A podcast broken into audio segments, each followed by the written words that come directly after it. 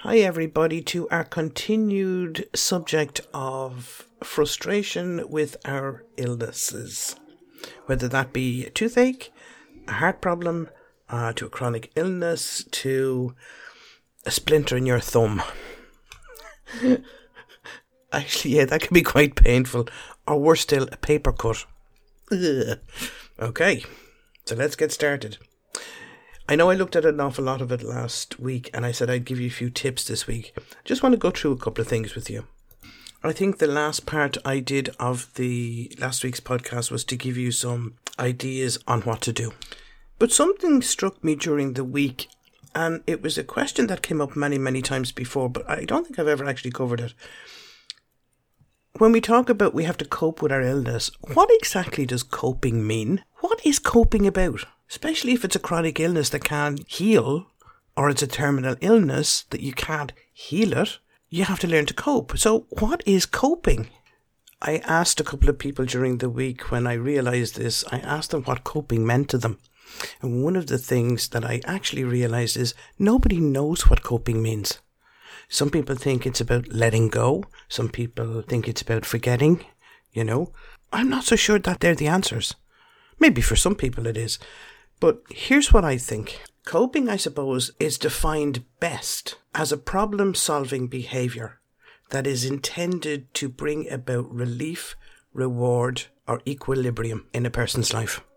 In most ordinary, everyday language, the term coping well, we have a tendency to use it only around the outcome of managing a problem. And it can overlook the in between bits, the, the, the process of looking at it, analysing it, then the performance, the correction, and then the aftermath.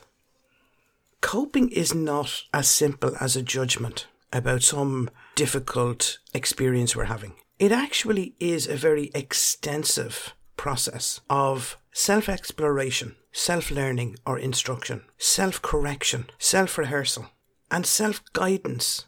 But it's gathered from external sources. And for some of us, coping with an illness and and the conditions of that illness cannot help but be an inescapable part of our life. It's not like you can walk away from it. Whereas everyday ordinary illness like, you know, paper cut, toothache, Eventually it will go away, but there are people who are in pain every single day, but you may not know it because they may hide it really well. So, how are they hiding it? And are they coping with it? Now, coping will depend on the nature of the problem, naturally, but as we're talking about, um, you know, illness, it's going to be mental, it's going to be emotional, it's going to be physical, and it's going to be social. It's all of these, not just a piece of them. If you get a paper cut, and yes, I know how painful a paper cut is, you stick a bandage on it, you're in pain for a couple of hours, and you might be irritated over the next couple of days, but inevitably it will go away and then you'll forget about it. With chronic illness or long term illness or long term pain, it's not as easy to put a band aid on it and say, oh, yay, it'll go away in a few days take a couple of tablets and it'll be fine. Sorry, doesn't work that way. Now, it doesn't mean that those with paper cuts or a broken leg or a broken arm doesn't have to learn to cope. Of course they do. Absolutely. And that's what this is all about. It's about how do I cope? How do I learn to live with either something that's going to affect me for a couple of weeks or something that's going to affect me for the rest of my life? But you can put coping mechanisms in place to deal with any type of illness. But you have to know that you're doing it. Otherwise, what's the point? You learn nothing.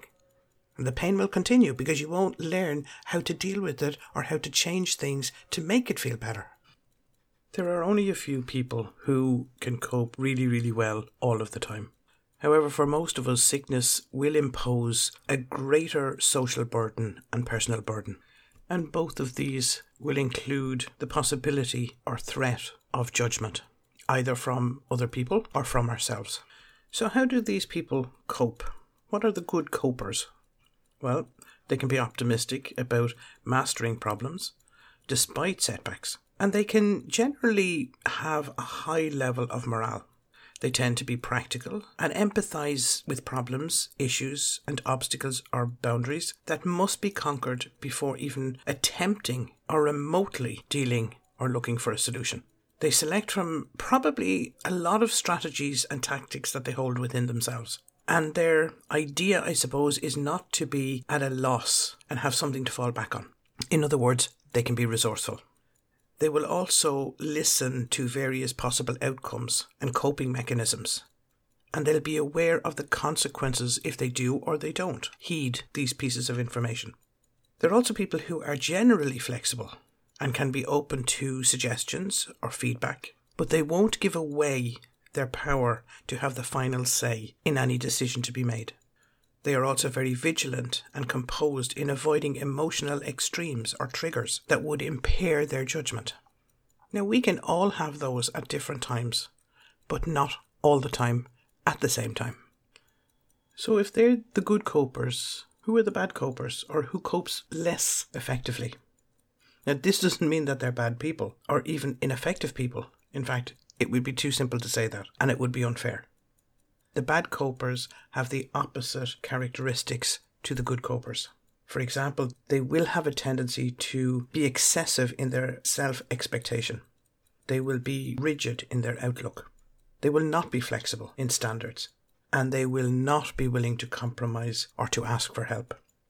Their opinion on how people should behave will be absolute and very narrow minded and narrow visioned. They don't allow room for tolerance.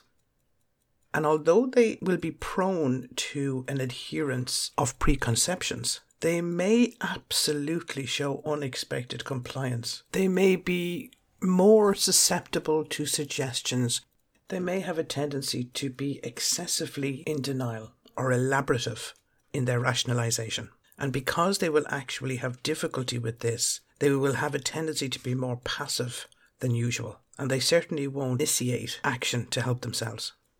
This rigidity occasionally will fall, and they will subject themselves to impulsive judgments or behaviour that fails to be effective for their own internal and physical self.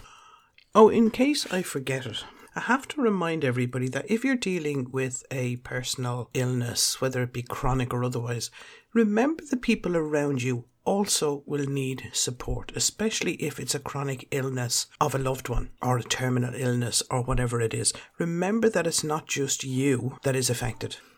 We also know that poor health can impact so many different areas of our life. Actually, all of them, from daily routines to long term caring. There are times when this ill health is temporary, and there are other times where you have to change your whole life. Either way, adjusting yourself to your illness can be extremely stressful.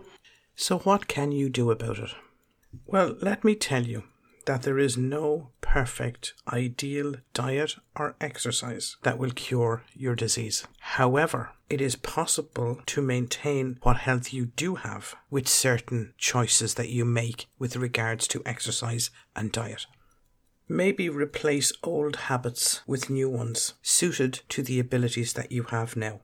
For example, if you cannot run anymore, you may be able to do what they call low impact exercises like swimming or yoga or Tai Chi. If you're stuck in bed, if you're isolated in bed, maybe do gentle stretches in the bed. Any physical movement can help you maintain the strength that you have and give you more motivation to keep going. But emotional self care is also extremely important. You may need to reduce any responsibilities that you have at work or at home to be able to focus on your recovery. So try to find a hobby or an activity that brings you a bit of joy, maybe a bit of laughter. Maybe it's even just talking to friends or family or simply sitting out in the garden. These type of activities will help you to keep your mood up and maintain hope. Doesn't matter how dark an illness will bring us to. There must be ways of finding hope and happiness somewhere and we ourselves are the only ones who can create that. Other people can maintain it for us once we start it, but we have to start it. And here's the thing if you have a loved one who is ill, you may ask yourself, how can I help? How can I best help them? It's important to understand and remember that each person is different. What feels loving and helpful to you may feel smothering or judgmental to the other person. So here's what you want to avoid don't use the ill or injured person as an outlet for your emotions. Don't vent at them about how hard it is to support them or how scared you are. Do not tell the person that is ill stories about other people sim- with similar ailments. One, it won't make them feel any better. And two, it's certainly more likely to increase a person's fear. Don't tell others about this person's condition without their permission. Everybody has a right to privacy. Do not assume that because somebody is ill, they are unable to make their own decisions. Do not coerce or force any treatment or guilt for not taking treatment onto a person. Here's the strategies that might actually help. Do listen to what they have to say. Do ask what they need and try to find a way to address that need. Do offer practical support. Do tell the person how much you love them and how much you want to help. Try and sometimes we can turn these things to ourselves when if we have an illness. Do I listen to myself? Do I ask myself what I need? Do I offer myself practical support? Do I tell myself how much I love me? Seriously, how often do we turn what we want from other people towards ourselves? Because remember, how we treat ourselves and others says more about us than it does the other person with the illness, or even ourselves with the illness. Always check with yourself why you're doing something or why you feel something, especially when it's around illness. Don't be afraid to ask. So, if I was to summarize all of this, all these tips, how many would I put down? I'm going to choose six. Number one, choose the support that's right for you. Number two, don't let worries about being a burden keep you from reaching out. 3. Look for the support from friends and families and loved ones who are good for you, not those who are a pain in the ass. 4. Make FaceTime a priority. In other words, talk to people, not screens, unless they're in another country, of course. 5. Join a support group. 6. Seek out a program that has peer support.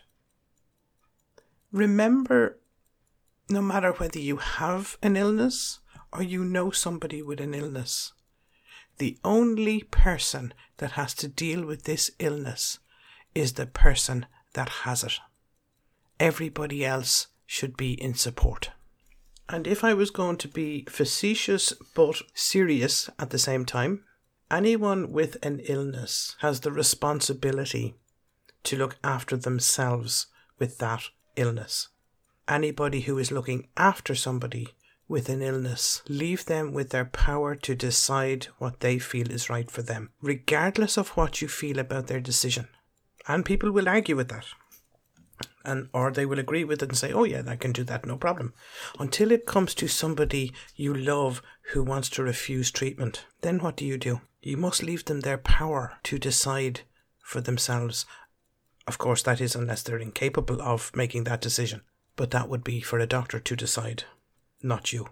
So remember, have sympathy, have compassion, have empathy for the person who has the illness or a illness, and that includes yourself.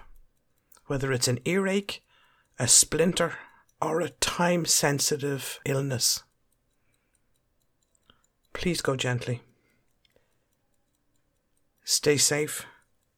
Stay well. Namaste.